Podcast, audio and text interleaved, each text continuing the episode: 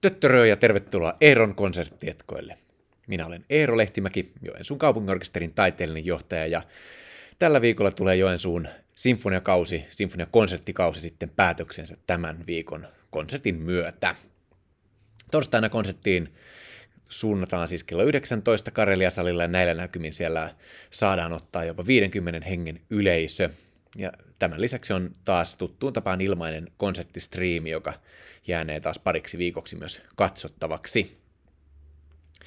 Näillä näkymin on itse asiassa myöskin viimeiset konserttietkot ylipäänsä luvassa, joten tässä kohtaa jo kiitän sinua, kun olet olleet matkalla mukana etkoilemassa. Kevät kuitenkin jatkuu kaupunginorkesterin kanssa, vaikka sinfoniakonserttikausi päättyy, niin operan merkeissä. Eli Donizettin lemmenjuoma Utran uittoareenalla pyörii tonna kes- kesäkuun puolivälin tienoilla ja siellä tosiaan sitten ulkotilassa saadaan vähän järkevämmillä rajoituksilla näillä näkymin toteuttaa taidetta. Ja minä kyllä jatkan sitten syksylläkin yhä orkesterin taiteellisena johtajana ja ylikapellimestarina niin kuin tähänkin asti. Konsertin nimi eri estradeilta punnitsee tämmöisiä eri genreissä liikkumista ja, ja yhtä lailla myöskin tarttuu tuohon taiteen ja viihteen väliseen, väliseen kaksinkamppailuun. Siinä se puhtaimmillaan ehkä tulee ilmi tästä Straussin, Straussin Ariadne of Naxos oopperasta poimitusta parista herkkupalasta, mutta siitä kerron ihan kohta lisää tarkemmin. Mutta yhtä lailla tämmöinen kontrastointi ja eri tyylien sekoittelukin niin kuuluu siinä Beethovenin konsertossa. Näiden välissä sitten kuullaan Helvi Leiviskän intermezzo, joka, joka taas vie meidät sitten tyylisesti hyvin erilaiseen tunnelmakuvaukseen. Meidän solistit on sinänsä yhtä lailla vähän eri estradelta, vaikka kaikki, kaikki edustaakin puhtaasti klassisen taiteen helmiä, Jaani Helander tosiaan HKOssa, Helsingin kaupunginorkesterissa, Petri Arnio Radion sinfoniorkesterissa ja Laura Mikkola asustaa Pariisissa, josta käsin sitten konsertoi oikeastaan ympäri maailmaa. Straussia on ilo ollut soittaa tässä viime aikoina muutamissakin konserteissa, huolimatta siitä, että yleensä hänen musiikki on isolle orkesterille kirjoitettu, mutta näitä on muutamia helmiä, jotka toimii meidän sinfonietta kokoisella orkesterilla. Hän tosiaan syntyi Münchenissä 1864 ja kuoli Garmisch-Partenkirchenissä 1949. Ei ollut sukua niille valssistrausseille tosiaankaan. Hänestä oli justiinsa tuossa Sillan rakentajat konsertissa juttua pari podcast-jaksoa sitten. Ja silloin oli paljon myöhäisempää tuotantoa edustava oboe konsertto ohjelmassa. Ariadne of Naxos on kuitenkin opera vuodelta 1912, Siihen libreton teki Hugo von Hofmannsthal. Ja alun perin tämä oli Molierin porvari aatelismiehenä näytelmän jälkinäytökseksi tehty, tämä koko opera itsessään. Konsepti ei kuitenkaan ehkä ihan tyydyttänyt silloin. Ne, jotka oli tullut operaa kuuntelemaan, niin ei oikein innostunut siitä, että joutuu ensin tämän teatterinäytelmän katsomaan siihen pohjalle, ja voin kuvitella, että sama on ehkä ollut ainakin olla jossain määrin myös toisin päin. Mutta pääteema tässä teoksessa on on taiteen ja viihteen välinen kilpailu. Ja aika harvinaislaatuisesti Strauss tässä operassa yhdistelee tyyliä ja elementtejä, tyylisiä elementtejä tuolta vakavasta, sekä vakavasta että kevyestä operasta. Ja tässä operassa, siihen juoneen kuuluu se, että operassa Ariadne of Naxos esitetään opera nimeltä Ariadne of Naxos, eli tämä on vähän niin kuin sitä kautta matemaattisesti voisi sanoa rekursiivinen opera, ja Ariadnehan on alun perin tuolta kreikkalaisesta mytologiasta peräisin. Hän oli Minotauroksen sisarpuoli, joka auttaa sitten mytologiassa Teseuksen selviämään siitä kuuluisesta labyrintistä ulos. Alkusoitto ja tanssikohtaus tähän operaan on irrotettu siitä vuodelta anteeksi, 1916 on tämä, tämä teos, ja Strauss itse irrotti sen sieltä operasta erilliseksi konserttinumeroksi. Toinen säveltäjän nimi konsertissa on Helvi Leiviskä. Hän syntyi Helsingissä vuonna 1902, ja hänen syntymäpäivänsä on, osuu ihan ensi viikolle, nimittäin 25. päivä toukokuuta on hänen syntymäpäivänsä. Ja Helvi Leiviskä kuoli Helsingissä vuonna 1982. On sanottu, että Helvi Leiviskä oli ensimmäinen merkittävä suomalainen naissäveltäjä, ja tässä roolissa ja tilanteessa hän kohtasikin paljon ennakkoluuloja, mutta hienosti taisteli tiensä läpi ja historian kirjoihin meillä. Melartin oli säveltäjä ja opettaja, joka todella huomasi sitten Leiviskän lahjakkuuden, näin on sanottu. Leiviskä itse kommentoi tätä, tätä roolia. Häntä usein kysyttiin tietysti, että hänen aikanaan, että minkälaista on, on työskennellä naissäveltäjänä tätä ilmaisua käyttääkseni, niin hän kommentoi tähän näin. En minä tiedä. En ole koskaan ollut miessäveltäjä. Ero on ehkä siinä, että miessäveltäjällä saattaa olla joku muusa nainen siinä rinnalla, joka sanoo, olkaa hiljaa, hän säveltää. Naissäveltäjillä ei ole mitään muusaa. Voisiko olla? Ei kukaan mies ryhdy naissäveltäjän muusaksi. Näin totesi siis Helvin Leiviskä. Leiviskän tuotantoon mahtuu yhteensä viisi sinfoniaa, esimerkiksi niistä kolme numeroituja, yksi oppilastyönä tehty ja vielä yksi nimikkeelle Sinfonia Brevis. Intermezzo, joka tässä konsertissa kuullaan, on kuitenkin pieni, herkkä tunnelmakuvaus. Mun korvaa jotenkin jopa impressionistinen. Tarkkaa vuosilukua sille en osaa sanoa, se on opus 16, mutta tutkiskelin, että opus 15 on sävelletty vuonna 1942 ja ja sitten puolestaan viulusonaatti opus 21 on vuodelta 1945, eli tohon väliin se todennäköisesti osuu, vaikka näihin, näihin opusnumeroihin ei aina kannata ainakaan täysin tukeutua. Konserttimme päättää ja sitä kautta sinfonia, sinfonia kauden päättää Ludwig van Beethoven. Ja tästä herrasta on puhuttu paljonkin, nyt vielä kerran tosiaan hän syntyi Bonnissa joulukuussa 1770, vaikkei tarkasta päivämäärästä olekaan varmuutta, ja viime vuonna tulikin 250 vuotta tosiaan täyteen, ja, ja sitten senkin takia tämä oli sinne juhlavuoteen tarkoitettu. Tämäkin hieno teos, kolmoiskonsertto, mutta silloin jouduttiin, tätä on kaksi kertaa tosiaan jo jouduttu siirtämään, nyt se vihdoin toteutuu. Beethoven kuoli sitten Viinissä 1827 mutta kolmoiskonsertto viululle, sellolle ja pianolle C-duurissa on sävelletty vuosina 1803-1804. Sen kantaesitys oli keväällä 1804. Silloin esiintymässä oli Anton Franitski viulistina, Antonin Kraft sellistinä ja Beethoven itse pianistina. Konserton muoto on hyvin perinteinen, jota Beethoven käytti oikeastaan kaikissa konsertoissaan. Nopea, hidas, nopea on nämä kolme osaa ja taas, niin kuin just puhuttiin viulukonsertonkin kohdalla tässä pari jaksoa sitten, että toinen osa jälleen vie saumattomasti sinne viimeiseen osaan.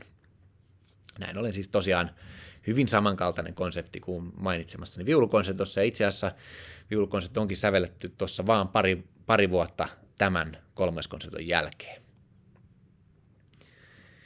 Ja meidän solistit Laura, Jaani ja Petri, tervetuloa Eero konserttietkoille.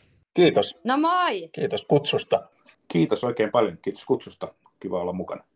Beethovenin 250-vuotisjuhlaa oli ainakin tarkoitettu megalomaaniseksi spektaakkeliksi, jota korona tietysti söi, mutta mikä tekee Beethovenista säveltäjänä meille niin erityisen? No Beethovenista tekee erityistä se, että siinä on paljon suuria tunteita lyhyessä ajassa ja ne voi muuttua yhtäkkiä tunteesta toiseen ja tunnelmasta toiseen. Ja sellainen yllätyksellisyys ja myös huumori, sitä on paljon. Ah, no Beethoven, mä aina rakastanut Beethovenin musiikkia. Mä muistan jo pienestä pitäen, se oli ihan huikeeta päästä ensimmäisen Beethovenin sonaatin kimppuun. Ja, ja sitten mä oon soittanut kaikki Beethovenin konsertot ja sonaatit ja paljon kamarimusiikkia. Et, et se on suuri säveltäjä, siinä on paljon yllätyksiä ja huumoria ja sitten uskomattoman kauniita kohtia ja, ja, ja semmoista noissa sonaateissa on ihan niin kuin orkesteriteoksia, että, että, että, tota, että nytkin kun oli tää, on, on tämä ollut rankka yli vuosi tätä koronaa ja kaiken karanteenia ja sun muita, niin täytyy sanoa, että en ollut päivääkään ilman Beethovenin musiikki, että se on pelastanut tämän kauden. Mä oon aina ollut sitä mieltä, että Beethovenista tekee erityisen sekä säveltäjänä että että myöskin niin kuin, mitä se soittajalle oikeastaan merkitsee tuo tullessaan on, on se Beethovenin oma semmoinen äh, dramatiikka. Äh, siis todella suuri dramatiikka, äkkiyrkkyys, jopa aggressiivisuus ja sitten kuitenkin samalla semmoinen sarkastinen huumori, jopa leikkimielisyyskin. Ja sitten niin kuin aina Beethovenissa, niin kuitenkin se suuri emotionaalinen keskus, joka löytyy aina sen kaiken, kaiken tämän keskeltä ja luo semmoisen häkellyttävän kontrastin aina. Että ehkä niissä kontrasteissa se piilee, mutta myöskin siinä suuressa dramatiikassa, joka niin kuin vaikuttaa siihen paljon, että se niin kuin mahdollistuu. Ja mä luulen, että, että se on ehkä niin kuin se se on vähän semmoinen universaalinen säveltäjä, siis se, tai universumi säveltäjä, siis sillä tavalla, että se on, se on vähän niin kuin kattelisi taivasta, että, että kaikki tietää, että siihen on niin kuin kiva uppoutua ja siitä löytyy aina jotain uutta. Mutta se on niin kuin loputon, loputon semmoinen mielenkiinnon kohde ja aina sä tuut uutena ihmisenä ulos Beethovenin esityksen jälkeen. Että se on, vaikka sä kuinka monta esitystä tehnyt oikeastaan mistä tahansa Beethovenin kappaleesta, mutta sitten tulee aina jotenkin uudesti syntyneenä ulos. Ja se on mun mielestä niin kuin ehkä käsin kosketeltavinta nimenomaan Beethoven kohdalla. Entäs tämän viikon biisi? Tämä Beethovenin kolmoiskonsertti on aivan loistava teos, siis mestariteos ja siis upeata musiikkia, täynnä energiaa ja, ja tota, hienoja oivalluksia. Et ihana päästä soittamaan se tänne Joensuuhun.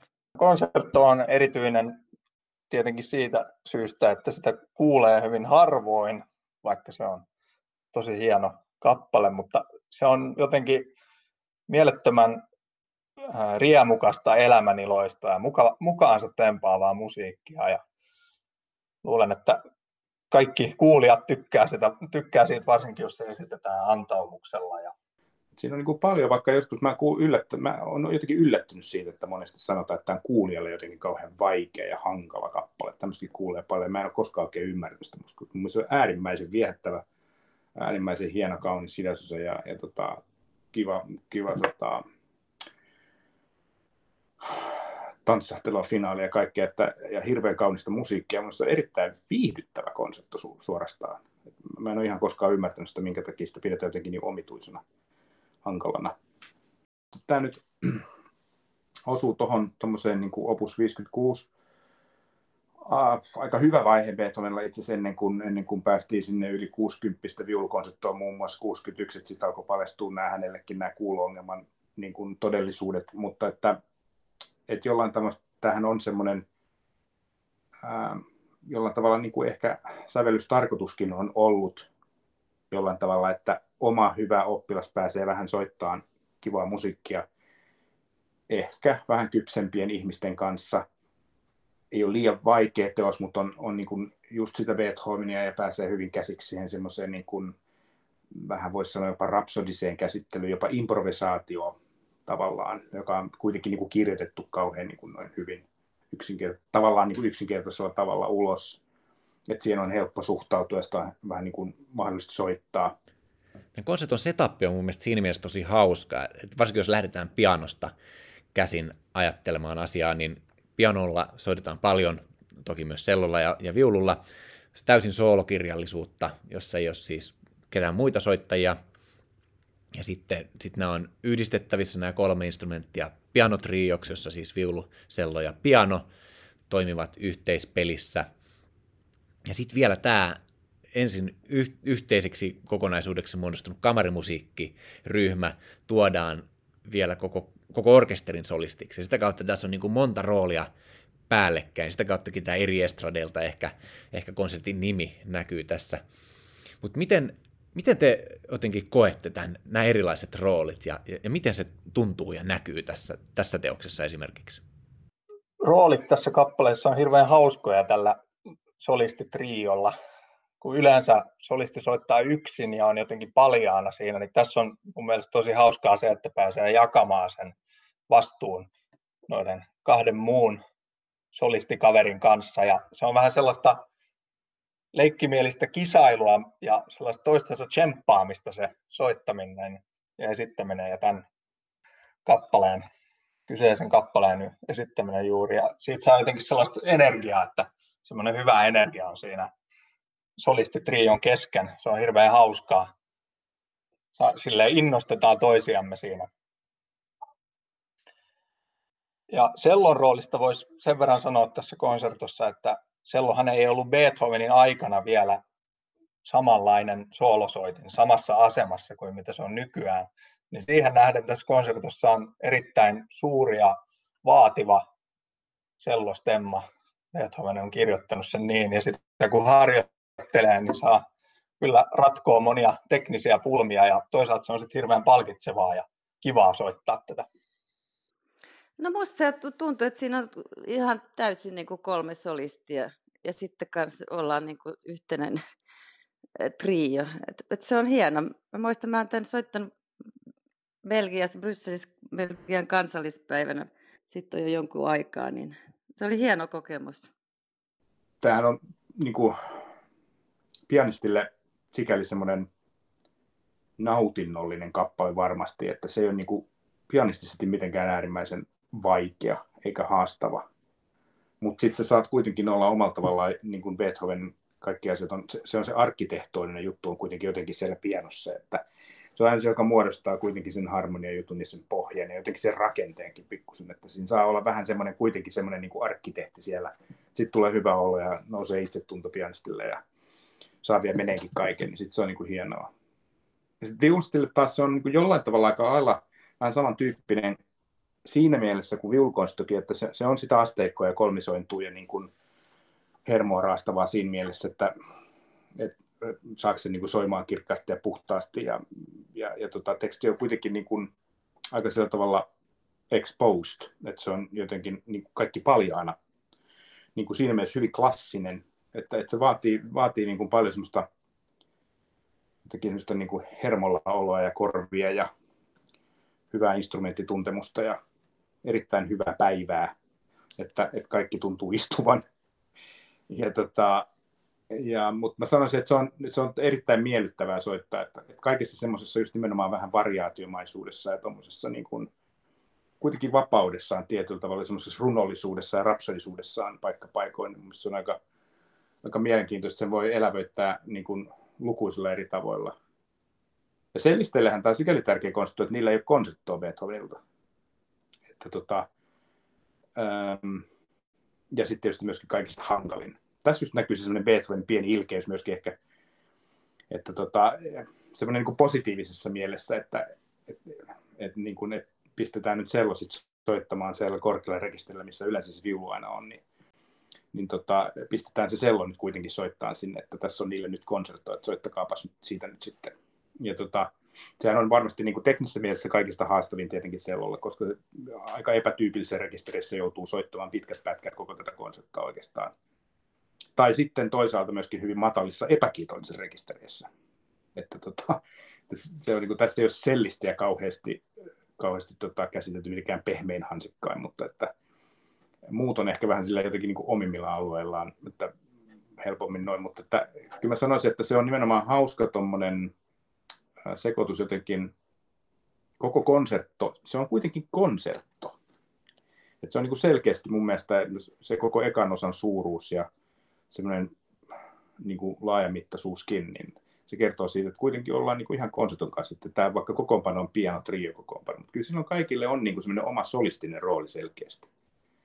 Että, että jotenkin siinä voi niin kuin nauttia hyvässä mielessä semmoisesta niin kuin solismistakin, että, että, että se on, että siinä on ehkä jopa semmoinen pieni vaara, että jos siitä alkaa tekemään liian pianotriomaista ja sillä tavalla niin kuin liian kamarimusiikillista, siis totta kai se on äärimmäisen kamarimusiikillinen, mutta siinä on kuitenkin selkeästi kirjoitettu niin kuin ulos ne solo-stemmat jollain tavalla, että, että sit jos siitä tulee liian semmoista niin kuin kamarimusiikkimaista, niin se saattaa joskus vähän, ehkä se tarkoitus tästä vähän hämmentyä, mutta että mun mielestä tässä annetaan kaikki vapaudet tehdä kaiken näköistä. Tässä annetaan, soit, niin kuin, että soitetaan jotenkin sinfonisesti, orkesteri soittaa välillä hyvinkin sinfonisia isoja välisoittoja ja kaikkea, ja sitten me ollaan siinä niin kuin tekemässä kaikella eri tavalla kaikkea solistisia ja kamarimusiikillisia asioita. Ja... Haluaisitteko lähettää sitten vielä loppuun jotain kesäisiä terveisiä meidän kuulijoille? Aa, kuulijoille aivan ihanaa kesää ja täynnä musiikkia ja, ja tota, mä olen äärimmäisen onnellinen soittaa täällä Joensuussa Beethovenia ja vielä hu- huikeiden muusikoiden kanssa. Kesäterveisinä lähettäisin sellaista, että toivon todellakin, että tapahtumat pian, mahdollisimman pian avataan, totta kai tarkoin turvajärjestelyin, ja sitten kannattaisin yleisöä ihmisiä menemään kaikenlaisiin tapahtumiin, jotta saataisiin tämä kulttuurielämä taas kukoistamaan ja ihmisten virkeystaso kulttuurin kulutuksen myötä nousemaan. Ja se olisi hienoa, jos näin tapahtuisi nyt tänä kesänä. Ja muutenkin, että nautitaan vaan tästä upeasta Suomen kesästä. Nytkin on jo niin hienot säät, että lupaa hyvää tälle kesälle. No, kesäterveisinä tietysti ensinnäkin niille ihmisille, jotka nyt on, tulee tuonne konserttiin ja pääsee sinne konserttiin niille 50 hengelle, niin ähm, voin sanoa, että mä todella riemuiten tapaan heidät siellä konsertissa, että tota, se on mulle ihan suunnaton happening, jo kun mä näen heidät siellä, että, että siitä tulee mulle jo suunnaton kesätunnelma ja hyvä kesäfiilis, kun saa jopa ihan yleisöllekin soittaa konsertteja siis fyysisesti paikalla olevalle yleisölle. Ähm, muuten ylipäätänsä, niin mä toivon, että todella koko sydämestäni, että, että kesäterveisinä niin kuulijoille ja musiikin rakastajille, on ne nyt sitten klassisen tai minkä tahansa genren rakastajia, niin että ne sais kuitenkin kesästä ilon irti musiikin kanssa tavalla tai toisella. Ja mä todella toivon, että tilanteet vähän niin kuin helpottuu, että ihmiset voi pikkuhiljaa, pikkuhiljaa siirtyä niin kuin kuulemaan livenä musiikkia. Ja tota, mun mielestä tämmöinen konsti täällä nyt voi ainakin mulle henkilökohtaisesti toimia jo, jonkinnäköisenä ponnahduslautana sille, sille niin kuin tulevalle positiiviselle ajalle, paremmalle ajalle, jossa me päästään vihdoin niin kuin jakamaan ihan siinä hetkessä yhdessä kokemaan jotain kontaktia ja, ja yhteisiä suuria asioita. Ja, ja, ja vaikka ei päästäisikään, niin silti, että ihmiset jaksaa olla kuulolla, mitä tapahtuu missäkin, koska kuitenkin asioita järjestetään. Ja, ja kyllä sekin aika vielä tulee, kun sankoin joukoin, sankoin joukoin päästään sitten tota, yhdessä kokemaan kaikkea hienoa. Mutta että kyllä mä niin pidän kesän terveisien ehkä pääviestinä kuitenkin semmoisen niin kuin positiivisuuden, positiivisuuden ja, ja semmoisen niin kuin, ö, hyvän energian, jota kesä kuitenkin aina tuo tullessaan. Se pitäisi kaikkien kuitenkin mun mielestä saada kokea tänäkin kesänä ja mä toivon, että niin käy. Kiitoksia Laura, Petri ja Jaani. Meidän ohjelma on tuttuun tapaan kuunneltavissa Spotifysta. Sieltä löytyy soittolista nimeltä Eeron konserttietkot, viikon konserttiohjelma. Pääset vähän tutustumaan ja jälleen on mielenkiintoista toisiinkin vaihtoehtoihin kuin näihin poimittuihin vertailla näitä teoksia ja niiden tulkintoja. Jos heräs mitään kysymyksiä tai kommentteja, mitä vaan, mitä haluat näistä konserttietkoista tai ehkä jostain aikaisemmista ottaa esiin, kysyä, kommentoida tai vaan mitä tahansa terveisiä lähettää, niin tuttuun tapaan voit lähettää sähköpostia osoitteeseen contact at eerolehtimaki.com tai lähestyä Twitterin kautta Eero Lehtimaki tai Instagramissa EA Lehtimaki. Sinfoniakauden viimeinen konsertti siis torstaina kello 19. Toivottavasti pääset nauttimaan joko paikan päälle tai sitten ilmaisen livestreamin välityksellä, missä ikinä sijaitsetkin. Ja jos satut sijaitsemaan Joensuussa, niin tähän loppuu vielä päivitetty ilouutinen, nimittäin tätä tehdessäni olen saanut uuden tiedon, että meidän yleisörajoitus on pompannutkin jo nyt 50 tonne noin 80. Eli ehkä järjen äänikin alkaa konserttien ja tapahtumien rajoitusten osalta nyt pikkuhiljaa jo kuulua. Kiitos kun olit mukana ja olet, olet ollut mukana etkoilemassa kanssani. Viestitellä saa tosiaan jatkossakin. Pysy terveenä ja toivottavasti kohdataan pian taas kunnolla livenä konserteissa ja muissa tapahtumissa. Kiitos kun kuuntelit ja ihanaa kesää sinulle.